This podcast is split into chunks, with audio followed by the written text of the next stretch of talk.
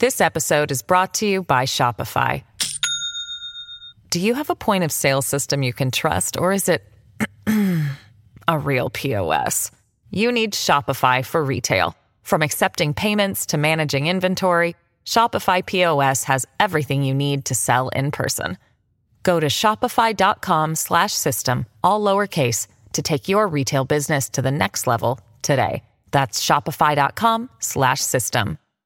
Hello, everybody. This is Marshall Poe. I'm the editor of the New Books Network. NBN listeners like to read books and buy them. So we thought we'd tell you that right now, our friends at Princeton University Press are having a remarkable site wide sale. You can get 50% off books, including ebooks and audiobooks, with the code 50, F I F T Y, at checkout until May 31. You can save some real money on Princeton University Press books. I encourage you to go there and check it out. Welcome to the New Books Network. Hello, everybody, and welcome to New Books in Economics, a podcast channel from the New Books Network. I'm Peter Lorentzen, an associate professor of economics at the University of San Francisco. My guest today is Scott Cunningham, professor of economics at Baylor University. He's just published a new textbook with Yale University Press. It's called Causal Inference the Mixtape. So you might think it's a little bit weird to talk about a textbook um, on a podcast, and maybe you're starting to think you should skip this episode and get back to that true crime podcast you've been following, which is a little bit more exciting. But but stick with us for a minute and see how it goes. Um, the book itself, of course, gives you lots of equations and statistical uh, code, but we're going to stay at a high level and talk about um, the big points of like what causal inference means, why it needs its own textbook, um, some of the intuition behind how these techniques work, um, and some examples of what we as social scientists have learned from them. Um, also, you, as you may have heard, the Nobel Memorial Prize in Economics was recently awarded to three experts in this area. So, this is another chance to uh, learn what all the excitement is about. So, Scott, thanks so much for joining us.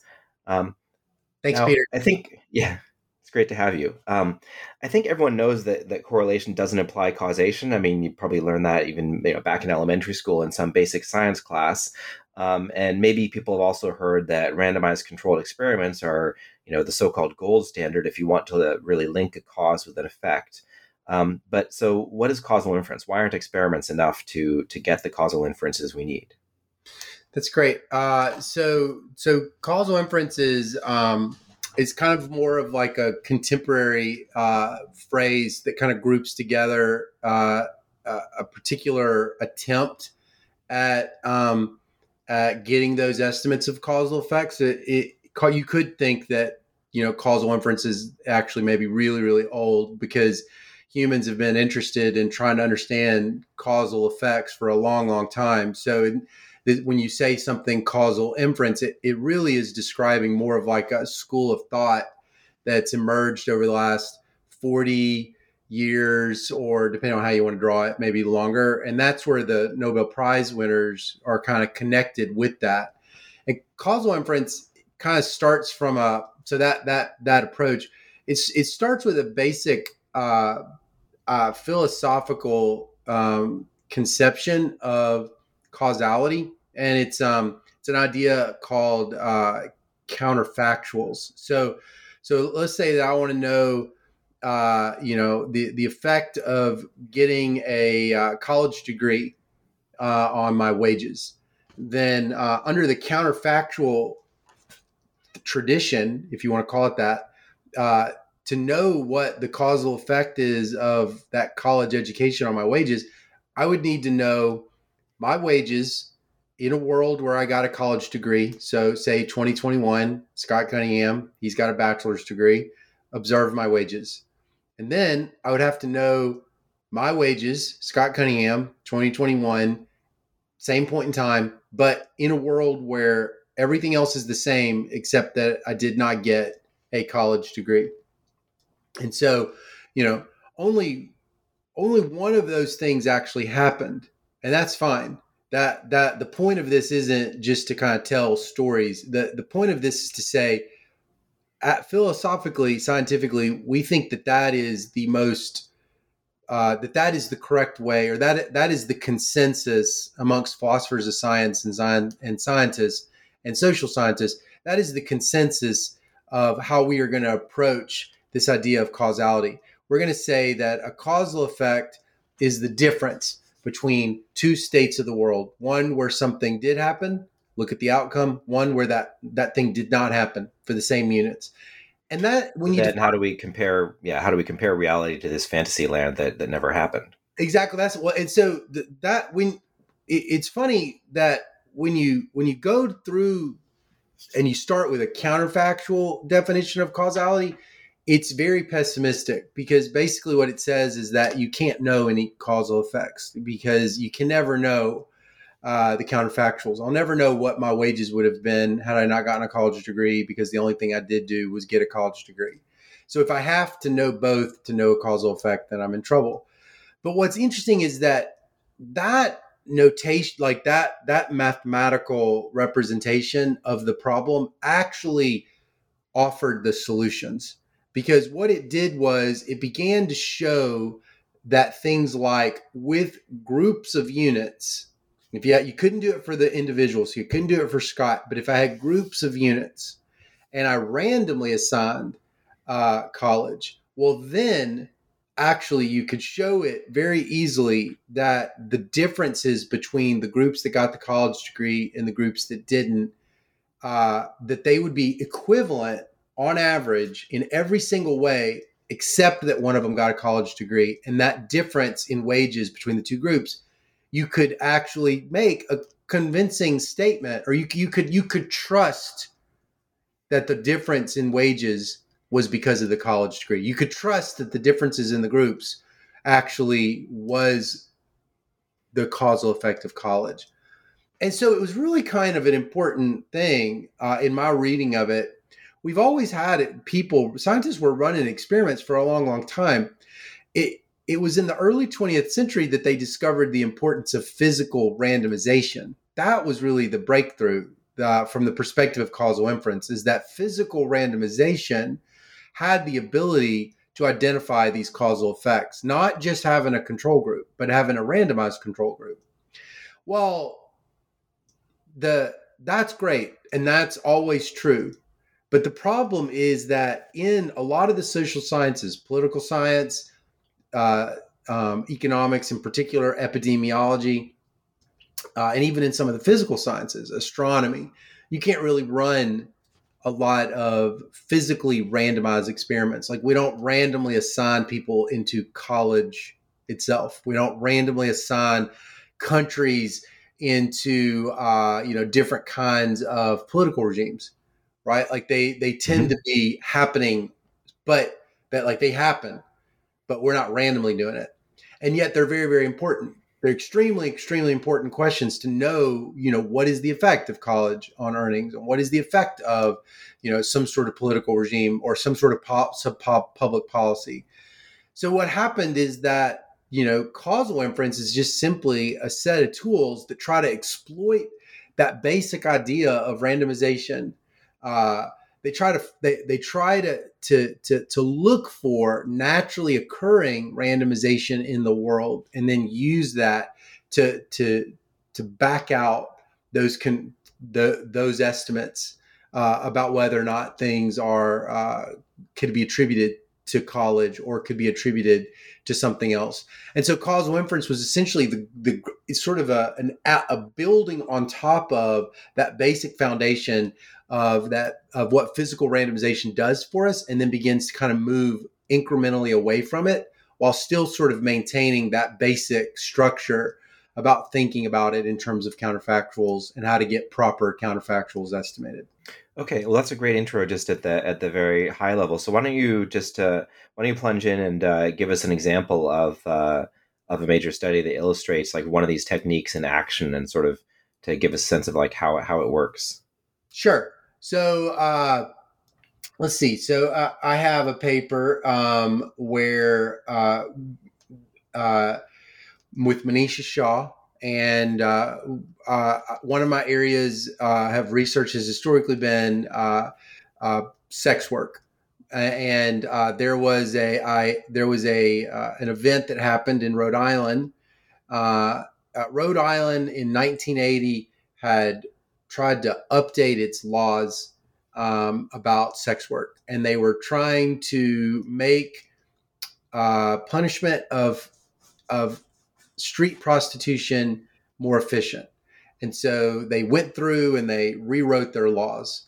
But in the process of making their laws very focused on street prostitution, they accidentally legalized indoor prostitution. They basically gutted this entire section of the law and then took out all the parts that were general prohibitions and then just made it specific about street prostitution. Didn't really matter uh, because for most of arrests have historically been on street prostitution, so it didn't really affect arresting. It also didn't appear to be that anybody knew they did it. There's no record of uh, broad knowledge that it had even happened, that they knew that it had happened, uh, and it never really got challenged. But then in the late 90s and early 2000s, there was a wave of, of Korean immigration into uh, Providence, Rhode Island Mm-hmm. And accompanied with it was uh, uh, certain individuals that were starting uh, Asian massage parlors that would provide illicit sex work. And they began to be arrested uh, by the Providence police for uh, prostitution, but they were arresting them for violating street prostitution. And uh, it went to a judge in 2003, and a judge ruled that surprisingly, the state did not have any laws prohibiting prostitution. They just had laws prohibiting street prostitution.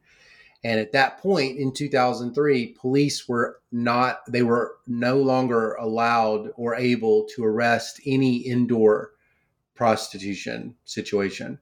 And so from mm-hmm. 2000, 2003, uh, there was a, uh, uh, from 2003 to 2009, there was legalized indoor prostitution. So Manisha and I uh, learned about it and we we took advantage. So this is a typical kind of causal inference thing. It, it's as though there was an experiment run. It was as though there was a quasi random uh, assignment of legalized sex work to Rhode Island in 2003 because it, ha- it didn't happen for any reasons that were related to uh, like votes. It didn't ha- it didn't happen because of general trends. Uh, you know, it wasn't like there was growing you know desire for legalization. It was just literally uh, a judge's discretion as she interpreted the the law. Right. So this just to clarify that for the audience. So like you could think of like sometimes people uh, I actually was talking about this with my students in a class. Sometimes people will refer to something as experiment, like California is experimenting with legalizing marijuana, or some you know other state maybe experimenting with decriminalizing sex work or something else. But of course, that kind of experiment is not an experiment in this randomization sense because the whole reason that place is willing to do it is because of changing social attitudes or something else that's going on that made them willing to like actively make the change. So if any human is actually deliberately making a choice to make the change, then you no longer have have something that you can really call uh, an experiment. Exactly. In, in the sense we're looking a at randomized here. experiment. yeah, yeah, Exactly. Right. You you uh, and that's kind of actually interesting what you saw. You can see that explicitly in that mathematical notation of counterfactuals. Like I was saying, it was it's really if you're a social scientist, you can immediately see why this is going to be a problem when you're using laws, which is um, uh, if ever there is a change in a law that is happening for reasons that are related to the expected gains from the law, it will basically you know create problems for the experiment and so um, uh, and usually that's what is happening you know usually you know uh, places are changing their laws for reasons that are directly related to what they think is going to happen nobody's flipping mm-hmm. coin, nobody's flipping coins you know with minimum wage laws and so yeah. um, so to try to find these situations where it really is is disconnected from the expected gains from it are really valuable because what they do is they allow you maybe sometimes for the first time to even answer that even even offer a credible attempt at an answer for those questions. And so manisha and i uh, we spent a long time. We interviewed a ton of people in rhode island um, in the police department um, uh, in um, hospitals uh, working for various group parts parts around the city, tried to understand what's going on, uh, collected tons and tons of data, and just used it to study the impact that it was having on sexually transmitted infections and violence against women, as well as entry into the market. And uh, you know, what we found was that uh, against common beliefs, we found that the the legalization caused uh, violence against women to go down, and we found STDs to go down. But the the challenge is still, you always still have to find a comparison group. The, and ultimately, what is interesting about causal inference, in some ways, it's really really simple. It's always really really simple because the fundamental prob the fundamental definition of causality is really really simple. It is just a comparison between you and your counterfactual. So that's all the causal effect ever was. It was always just, you know, what was the causal effect of college on earnings? Compare me to myself in a different reality. But so that also means that the solution is going to be kind of is going to have simple forms. It's just going to mean that you're going to have to have a credible estimate of who my counterfactual is going to be. Who is my stand in Scott Cunningham going to be? Because that Scott Cunningham uh, or that Rhode Island doesn't exist. That Rhode Island uh, in after 2003, had the judge not made that decision, that that Rhode Island is gone, and it, it does not exist. So you, so just to clarify the setup of this particular uh, study, you're saying that basically before 2003 it was illegal because everyone everyone involved, even though maybe on paper interpreted the right way, it was legal, but but in practice, uh, police were able to arrest people, and the the women and men working in this business uh, all assumed that it was illegal, just like it had always been, and, and, like it is everywhere else. But just when this judge made the decision, then all of a sudden, kind of a light bulb went off, and like everyone's like, "Okay, now it's legal. You can't do exactly. anything to me." Yeah, that's okay. right. That's right. And so one of the methods in causal so so without physical randomization, all these statisticians and econometricians and social scientists had to essentially create alternative, you know, methods that function equivalently like randomization to eliminate those those underlying uh, contaminating bias problems that come from using uh, you know stand-ins that aren't you know randomized. And so we used a method that does that. What it did was it basically found a group of states that looked just like rhode island over a 20 year period of time year to year in terms of violence and stds uh, that mapped it year to year. So, like you know, their their their average violence rates, their average arrest rates, their val- their average STD rates. We found a weighted average of other states that looked just like it. Um, it was why, a, why a group of states rather than just like find one matched state. Well, typically, you, you, know, typically, actually, you, will never find a single state that functions uh, all that well uh, as a stand-in. The, the, you know, so you and I, we we might even be twins, but over the course of our life, uh, you know, our wages might, you know, you got a, a, job one summer waiting tables, and that's the summer I decided to, uh, you know, take take an extra class at school, and so any one person oftentimes doesn't function very well as a perfect match but lots of times uh, groups can because the errors the errors of any one person kind of starts to cancel out a little bit and so the groups will be a little bit more stable. And so uh, so so this method that we use called it was two two methods uh, one called synthetic control and one called difference in differences. It basically they both find a weighted average of states that are what one of them just says take all states and be a weighted average. That's difference and differences. And the other one says find the best states that look just like Rhode Island. It lets a computer find who they are, finds exactly what those weights needs to be optimally, and then groups them together, and then just tracks them over time, and then tracks Rhode Island over time. And the difference uh, is meant to measure the causal effect. And it's funny when you say it out loud, you, you look at the, the actual statistical technique and it's very intimidating. And uh, all of these things, once you can kind of wrap, break them down, aren't nearly as intimidating as they seem at first glance. It's it's real. Lots of times, the methods are versions of trying to find weighted averages of other units. It's just that sometimes those methods are uh, the, the, the weights correspond to certain groups uh, of people and others. But anyway, we that's what we did in this one, and that's a good example. I think that is a good example of one where you're never going to randomly assign legalized sex work. You're never going to randomly assign uh, you're never you're not going to randomly assign Medicare. You're not going to randomly assign Social Security, and yet these are really you know very very important questions for the sheer you know importance of how many people's lives depend on them for good or for bad. Right, because even if you even if you say had some groundswell of support for say legalizing sex work, you'd do it for the whole state. You'd, you'd we would yeah, just exactly. sort of pick like we're going to do these towns and not these towns, or these states and not these states. That's right. That's right.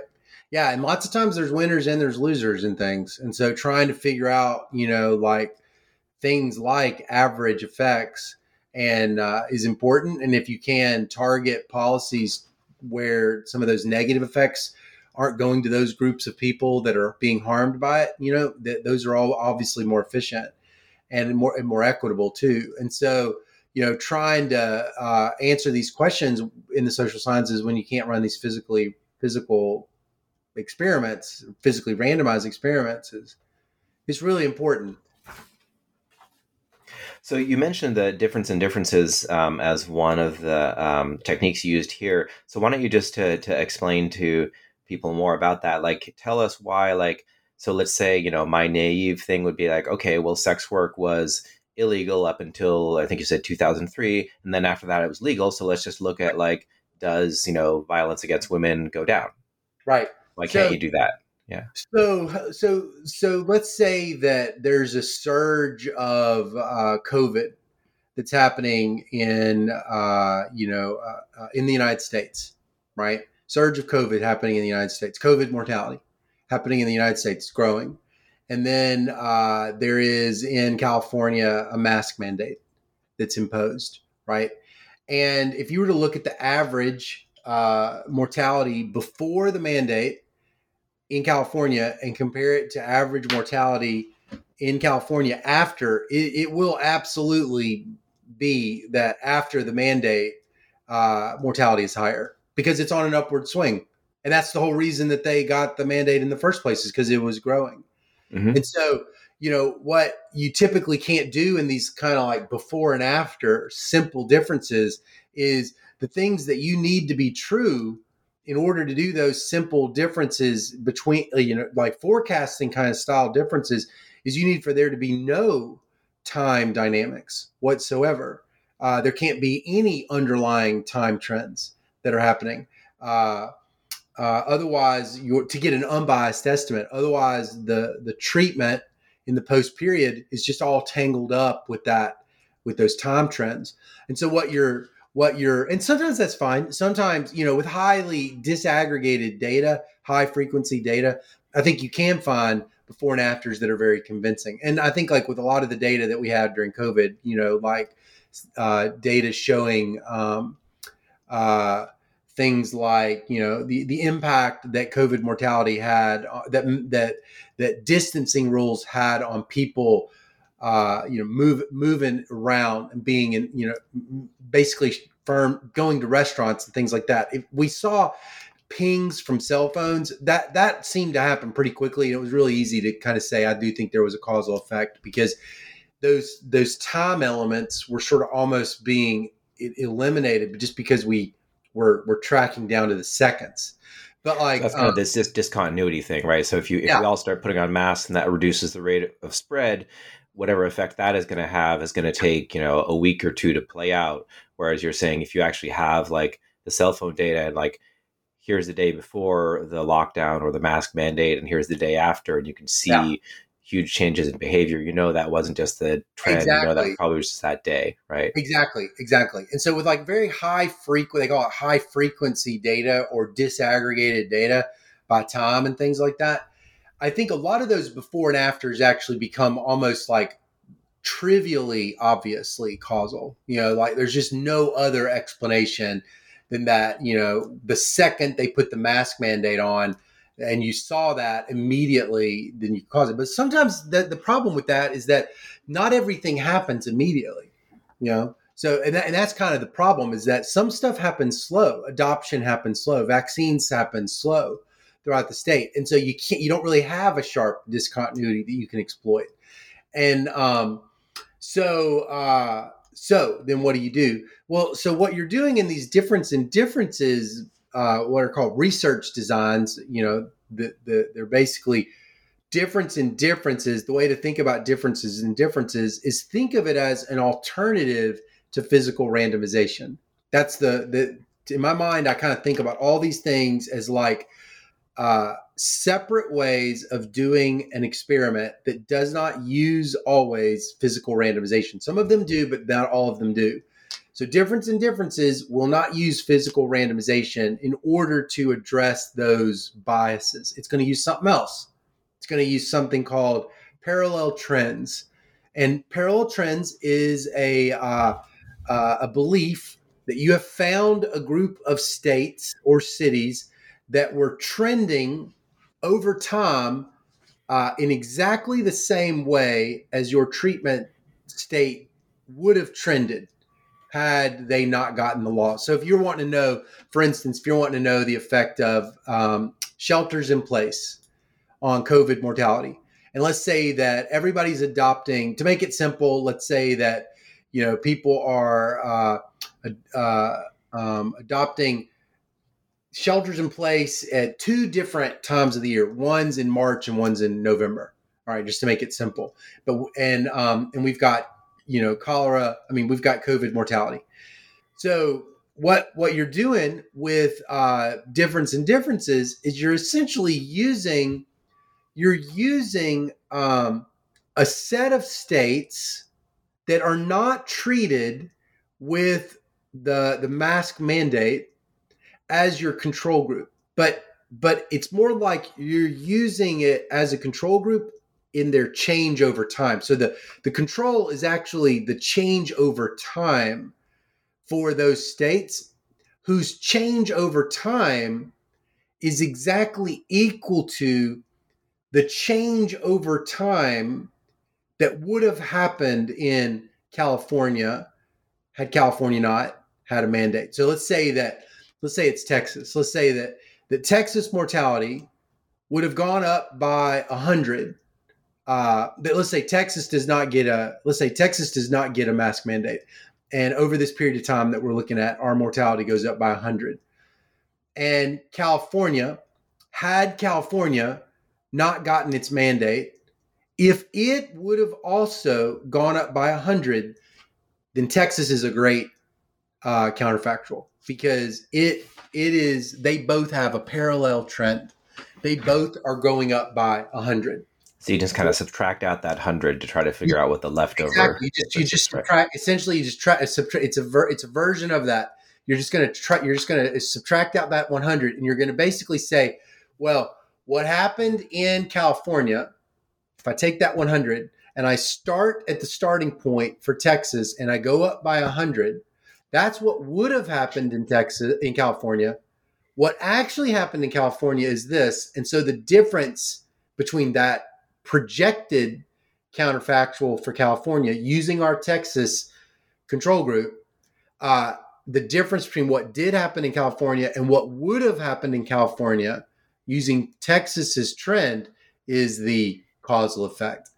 And so and so, you know, a lot of the statistical models, no matter how, no matter how sophisticated they get of this class of approaches that are grouped as difference and differences, when you go deep inside the engine of them, that's what's in every one of their engines. Every one of their engines has a parallel trend spark plug driving the whole thing. And that's parallel trend spark plug. If you believe it's true, if you believe if you can provide some evidence that it is believable and what usually people will do is they'll they'll track how Texas and California's trends were like before were they always tracking before just up to when the mask mandate happened in California. If they were before people oftentimes feel a little comfortable using Texas as the control group as the estimated counterfactual. If they weren't then they don't. And see, you can sort of see here how a lot of these methods they've been really used a ton during COVID. they have been used extensively in COVID. So there's like branches of work by scientists during COVID. There's clearly the, the biologists and the chemists who are working on vaccines and things of that nature. There's um, epidemiologists that are trying to understand, uh, you know, the, the, the population dynamics of the spread of disease. And then there's the social scientists who have been trying to evaluate the not the not necessarily the vaccine, although the some, some people have been studying the vaccine too, because um, that has been, you know, politically uh, a culture war kind of thing where people don't always agree.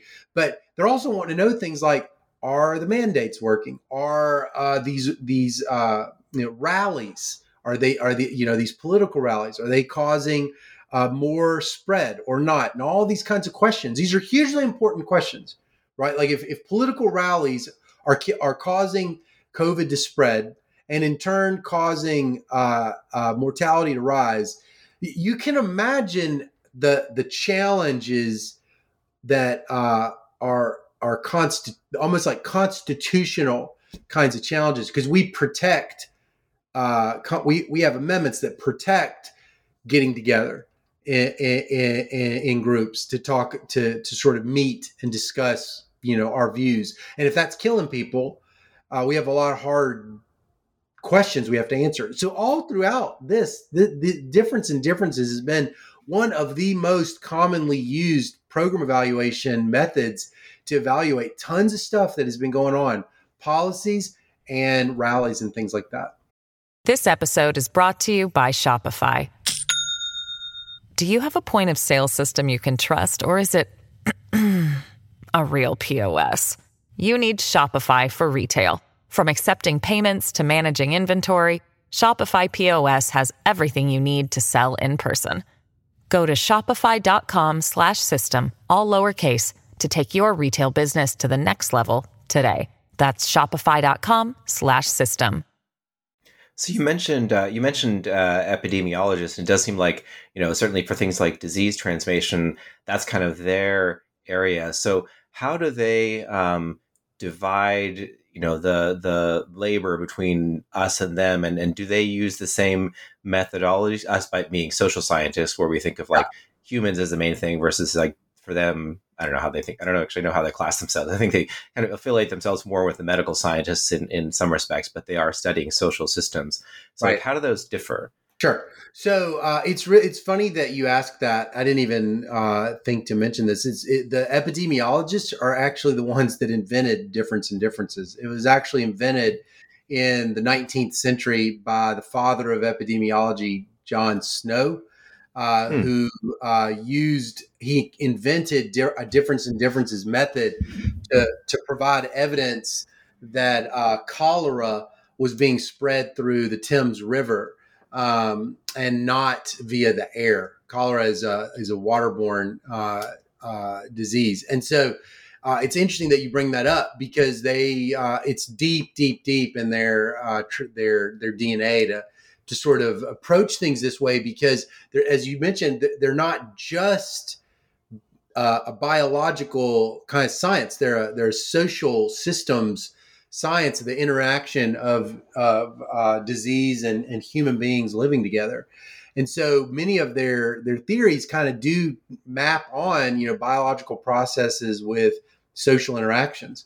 So the the the work by the epidemiologists, I think we have never. Uh, I think uh, the social sciences have never been had more close interaction uh, you know, like between economics and epidemiology than they have right now. Um, we're in we're like in regular interaction with each other. Um, uh, sometimes there's collaborations. Uh, there seems to be, you know, uh, some listening to each other and and talking to each other, reading each other's papers, arguing with each other. Um, so uh, I know that there is um, that, that there is a lot of uh, you know collaboration in a, in a big sense. We all have different journals, and we and each of the journals has different sort of standards in terms of like you know whether they tend to like certain kinds of methods over others. Um, so, but actually in, in both epidemiology and in the social, the broader social sciences, it, it's all that same counterfactual based reasoning. So a lot of the basic core statistical concepts and those things of that nature, they're the same. A lot of the same methods are the same. Uh, and um, so I think right now there, there's a lot of, uh, you know, mutual interest in the same questions and mutual interest in valuing the same policies.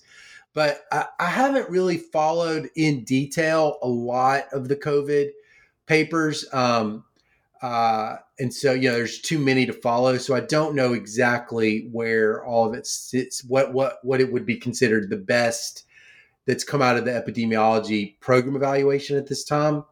Mm-hmm. Um, so I'm not sure. Okay. Yeah, no, it's great that yeah, it has been uh, definitely a lot. We've all, I mean, whether social scientists or even just ordinary people, everyone's kind of an amateur epidemiologist right now. So yeah. hopefully, we're all learning something from them. And uh, I think there's been some some territoriality at some points, but yeah. uh, some hopefully also some some mutual exchange and uh, and learning among specialists who are kind of discovering similar things or using similar tools in in, in slightly different settings. Yeah. Um, so another, go ahead.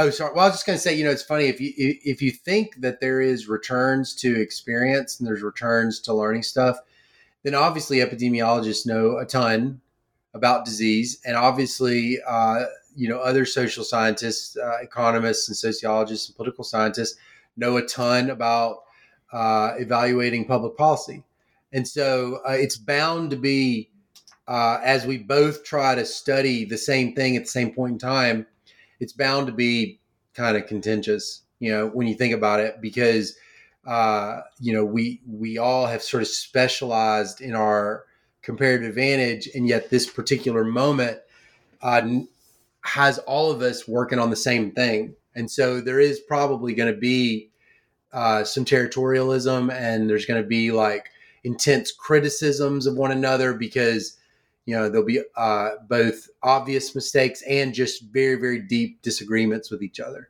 over how mm-hmm. we're approaching things and i guess it just gets settled out you know in time with with who ends up you know who who what the consensus is about who's been right or wrong right and i'm sure there'll be yeah usually you know some kind of yeah convergence in in in some respects. Um, so yeah, actually, so let me ask you another question I had about um, also kind of about cross disciplinary exchange. Um, you know, economists generally use a lot of software and know yeah. a little bit of programming, but don't tend to engage, intellectually engage directly with computer scientists. You have a right. whole chapter in your book devoted to discussing ideas by the computer scientist Judea Pearl. So what, yeah. what is that about? Why did you feel like that was necessary? And, yeah. and what was coming from that? Well, Judea Pearl is actually, uh, you know, pro- probably one of the most important, uh, boy, bordering on being a philosopher almost. I mean, he's one of the most important uh, people in the history of causal inference, in the, in the history of the entire field of it. He just uh, entered into it through a back door uh, of artificial intelligence. And uh, he started out uh, in artificial intelligence uh, trying to build you know systems for for these uh, you know systems to think and uh, to to sort of be a, a, thinking system requires making causal conclusions all the time. You know, uh, so so you you you you have to make causal deductions constantly. You know, if you see a door, you know that the doorknob. Uh, you know what it is, you recognize it, and you know that when you turn doorknobs, doors become unlocked right? And then you can pull on them. And there's all kinds of causal deductions that you're having to make, both kind of prediction stuff and then also classifying and then but then making causal predictions. And um and you're not going to be able to have a robot constantly running randomized experiments. And so uh, Pearl, uh, with some of his students and co-authors, developed an entire calculus, essentially an entire branch of mathematics uh, that gave a kind of probabilistic uh, framework for doing causal inference. And it actually does map directly onto that counterfactual tradition. And so it fits directly into the traditional work that these three uh, econometry, the, these three economists won the Nobel Prize for David Card, Josh Angrist, and Guido Imbens, uh, is is not in tension with them at all. Um, and so I, I brought it in because that framework, you know, the book is really about doing causal inference without being able to physically randomize. And Pearl's work is absolutely essential to doing it because what it does is it shows that, you know, if you have a deep understanding of the thing that you're studying, you can use that information to actually solve a lot of those um, those uh, bias problems uh, through carefully selecting certain time, types of approaches and uh, maybe even yeah certain types of approaches let's say become clearly suggested uh, when you have you know prior knowledge that you can bring to the problem itself.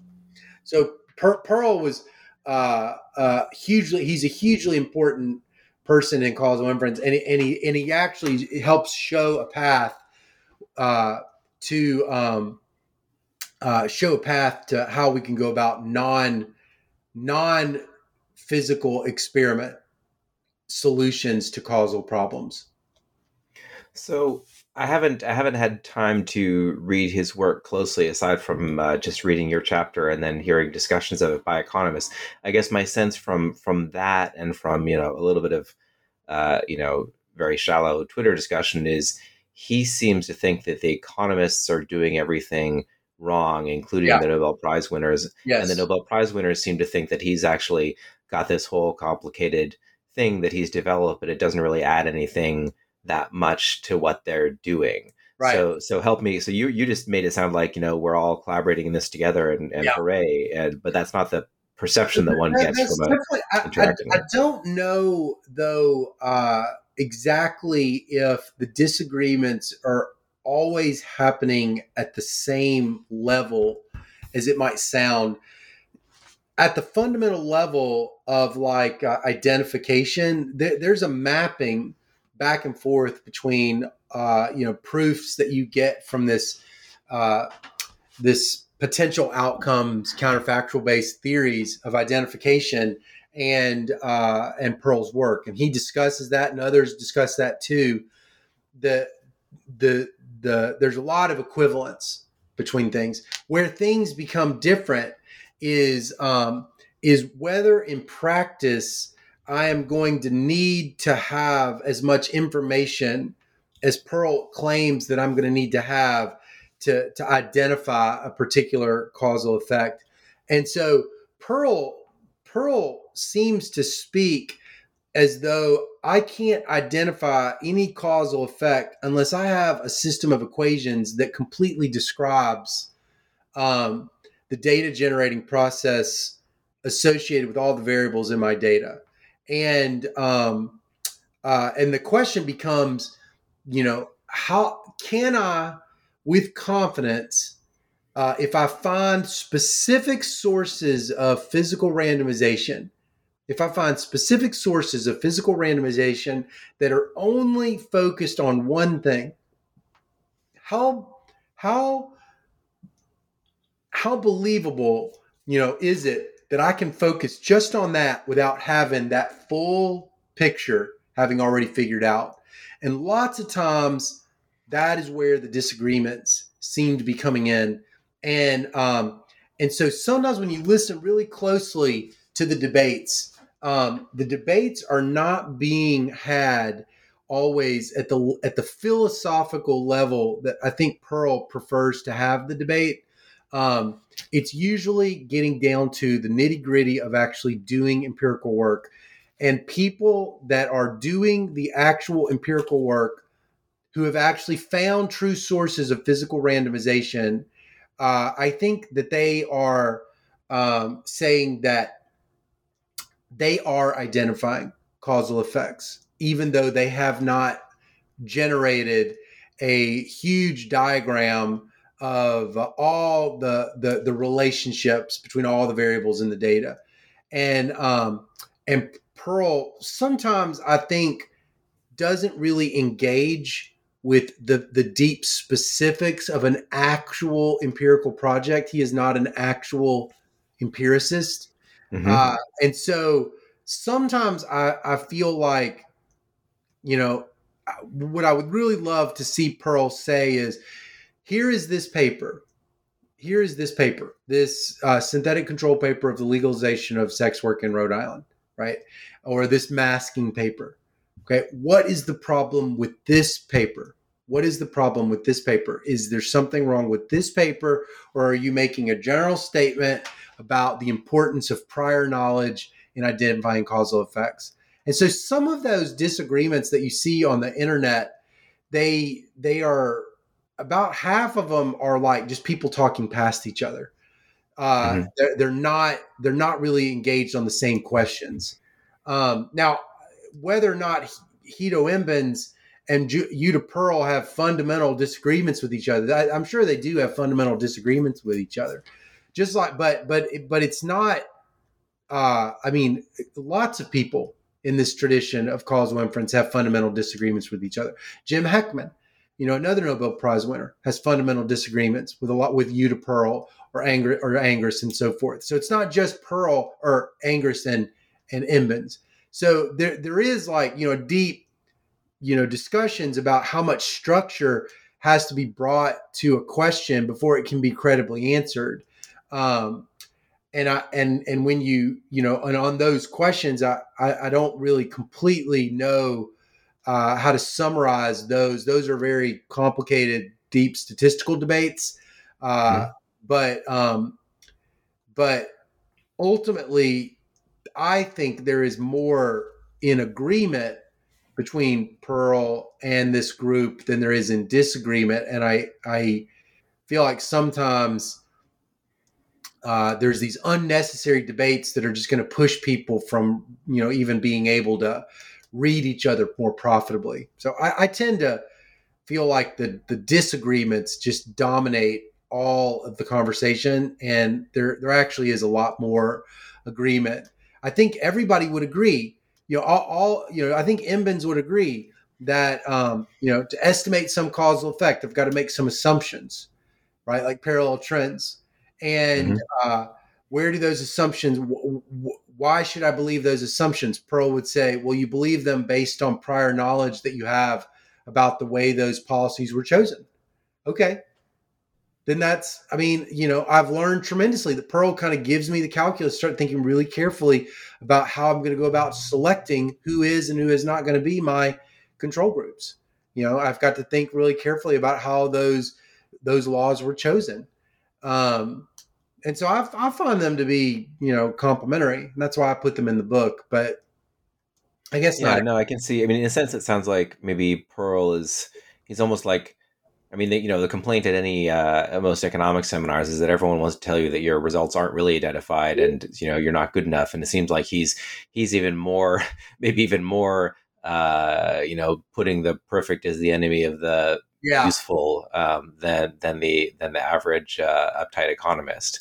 Um, yeah. But then, of course, the you know for for those of us who are actually trying to contribute to practical questions, then it's like, well, is this you know well, I guess maybe you know it depends on the person. Some people go into the seminar with guns blazing and say, "No, yeah. I have a perfect identification strategy." You know, the other the other kind of weird habit economists have is talking about like things like this is plausibly exogenous, right. which is kind of like there's a judgment call about whether this is really you know good enough to be like random but i think it's good enough that you know my results probably give us some information and it kind of gets yeah. into the whole thing that like at some level we're all kind of you know naive or informal bayesians. It's like we see yeah, yeah, a few different studies none of which are perfect and they kind right. of lead us to say okay maybe you know this is what would happen with you know a change in sex work or maybe masking does or doesn't work. But it's never it's never as conclusive as it could be in in anyone's mathematical proof you know where you exactly knew that these assumptions are unquestionably true exactly um, so, exactly yeah yeah i also kind of think you know uh it's funny the it's funny like um when, when I was younger, I always just kind of thought like we were all just trying to get the truth out. We all just cared about the truth. But as I get older and I learn how science works, it's like um, uh, it's like you're always trying to convince people You know, you're always Mhm. trying to like, con- you know, so you, so uh, Pearl, not being an economist, has to convince people that uh, his work is relevant and has to be taken seriously.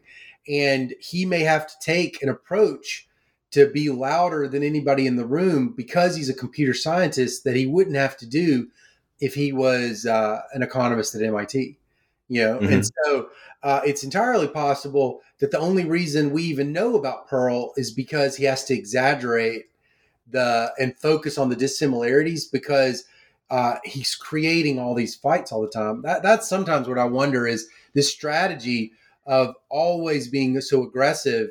You know, maybe it's been the right one because uh, you know I'm we're, I'm reading him and I'm and I'm, Mhm. and I'm and I'm getting angry about it and talking about it.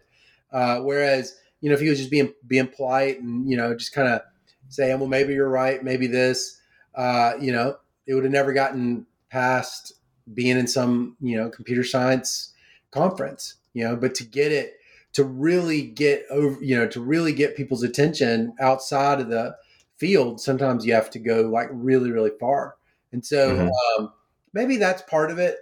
Um, I, I do think he is important and really really important to read um, and and economists don't read enough of him Yeah, I do think. I mean, in a sense, like people, you know, like I said, you know, from whatever in high school, I'd at least heard the phrase "causation doesn't imply" or "correlation doesn't imply causation," and you know, could think of examples that like helped me understand why that would be true. Um, and you know, but I, I do think that the it's it's great the way the field of you know the first time I learned econometrics, you know, it was just sort of well, you plug these different numbers into a regression and you control for this because you've got that thing, and uh, you know now um, economy you know in in the social sciences at least economics and political science which i know there's much more of a the starting point is this this counterfactual of like what is you know focusing on one treatment as opposed to just like well we throw a bunch of things into the regression and then we you know if we have enough controls we're okay. Um, and and then i think yeah so it does seem like pearl's uh, you know work and kind of drawing out these uh, these diagrams um, is is at a minimum very useful for for helping reinforce the intuition of like why your your counterfactual may not be counterfactual, how sort of your your inferences could be contaminated, uh, right and pushing right. people to do that. yeah I want to bring back to and just to also maybe reinforce um, something you said earlier, uh, which I wanted to follow up on about how when you were doing the study on uh, Rhode Island, you you went there and you talked to a bunch of people. Yeah. So let me let me give the just as a devil's advocate view, like if you're an econ- economist and you're a stats guy, you know why not just gather the data and then analyze it? Why did you go around and spend so much time talking to people? Well, I mean that that actually is because I had read so much Pearl. To be honest, I uh, um, I was convinced that you know you you really can't. Josh Angrist and Alan Krueger they have this article. Josh Angrist won the Nobel Prize. He, he and his co-author Alan Krueger had a paper on uh, a method called instrumental variables.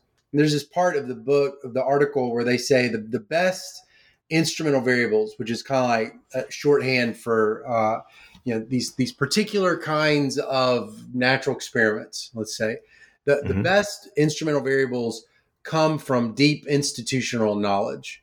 So uh, they're not like you just download a data set and you just start running regressions and, and it's like the hardest thing to teach a student honestly is to is to teach them that that you know that that's not the way you do research is just download a data set and start running regressions. You you need and pearl i felt like taught me that too which was if i want to do this experiment i have got to figure out you know like uh uh what the market for sex work was like at that time why did this law get did what was the policy in 1980 actually enforced in 2003 for the first time right? Or is that just a story that i'm telling? You know just because Mhm. some journalist said that doesn't mean it's true. And there's you you know you're going to provide evidence for that with with data. And but you also i think have to talk to people and you have to become deeply familiar with the thing that you're studying. You just won't know you just won't even understand your data at all. You know you won't know what data to collect. You won't know what's garbage and what's not garbage how to clean it up.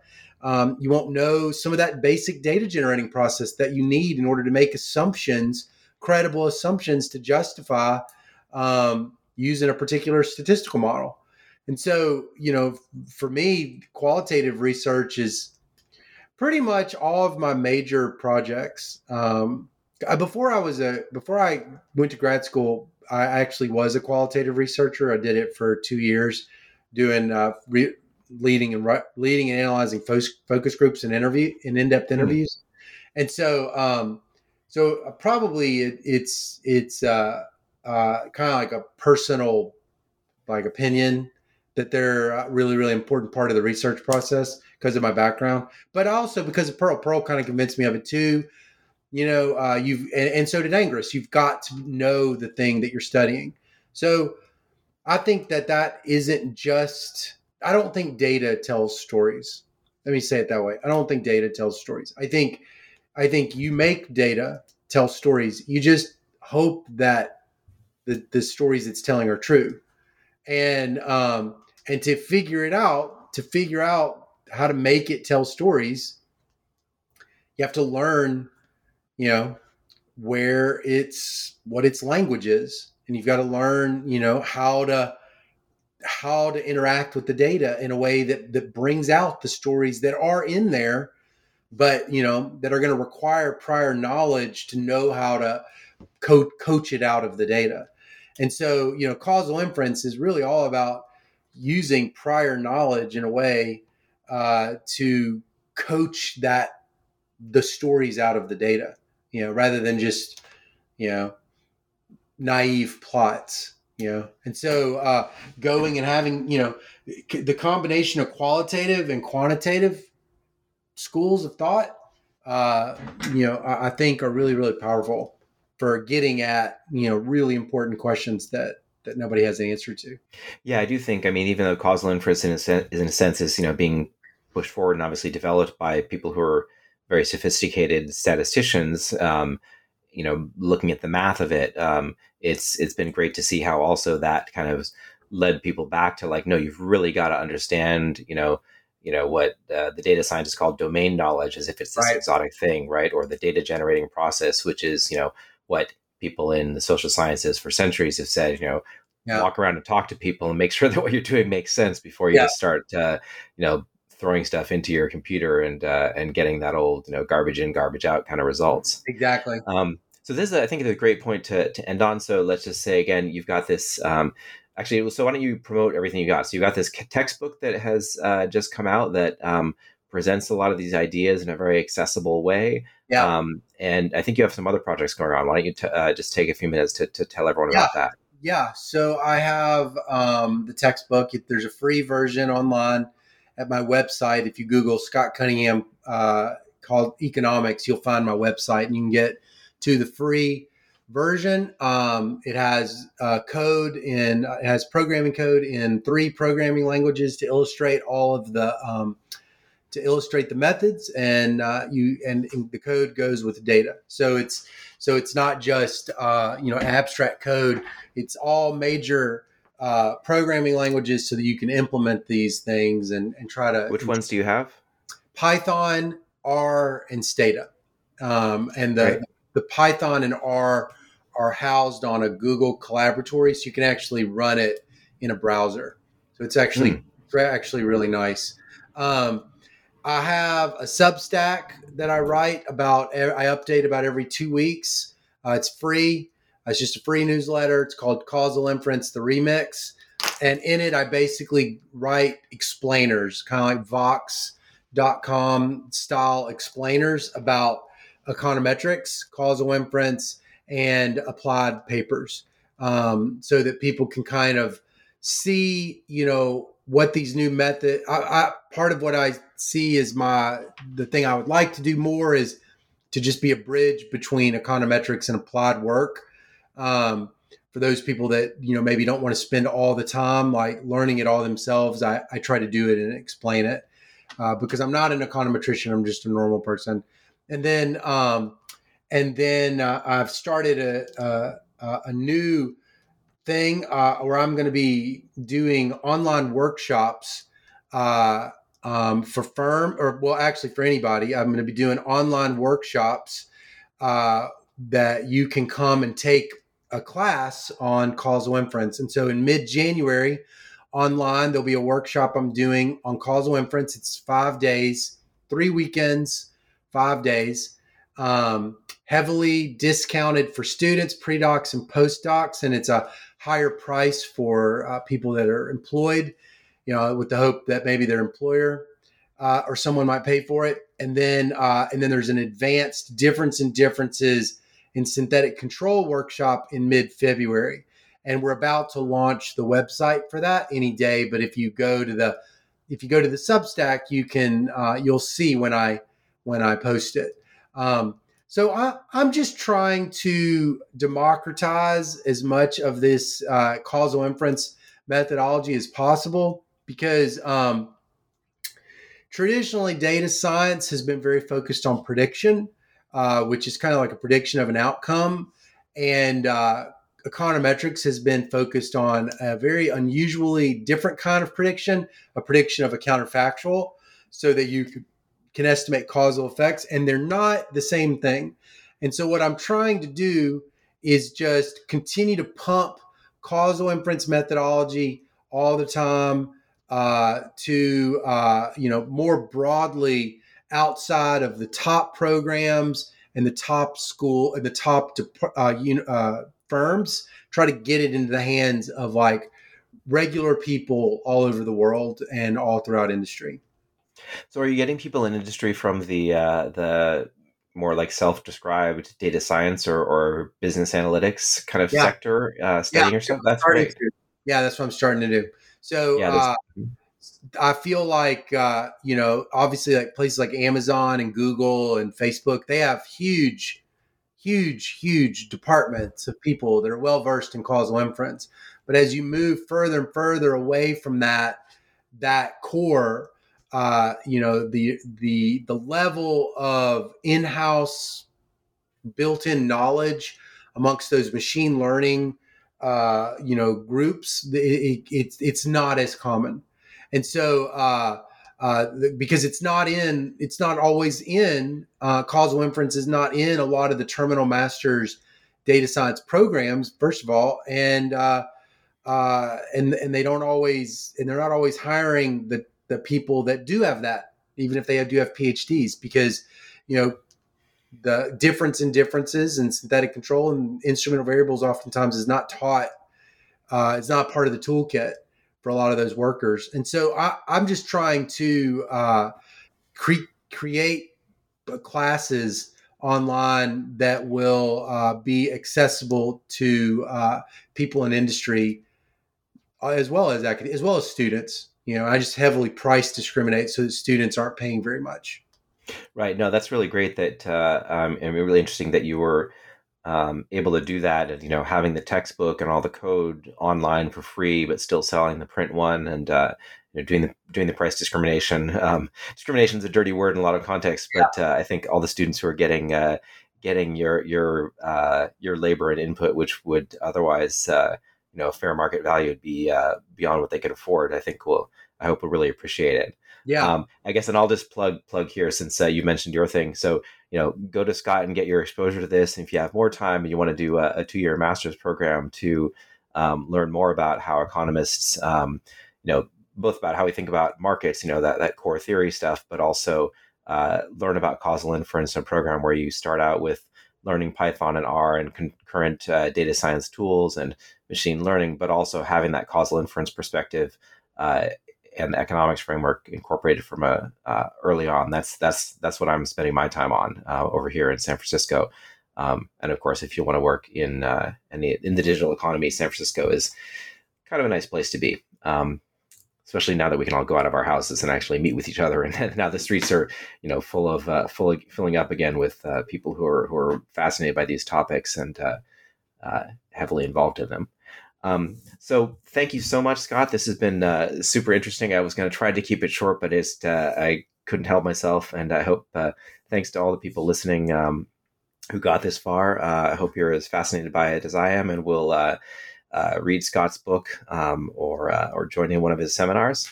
Um, and uh, so we'll sign off here. Thanks, thanks a lot, Peter. It's nice to it's nice to chat with you.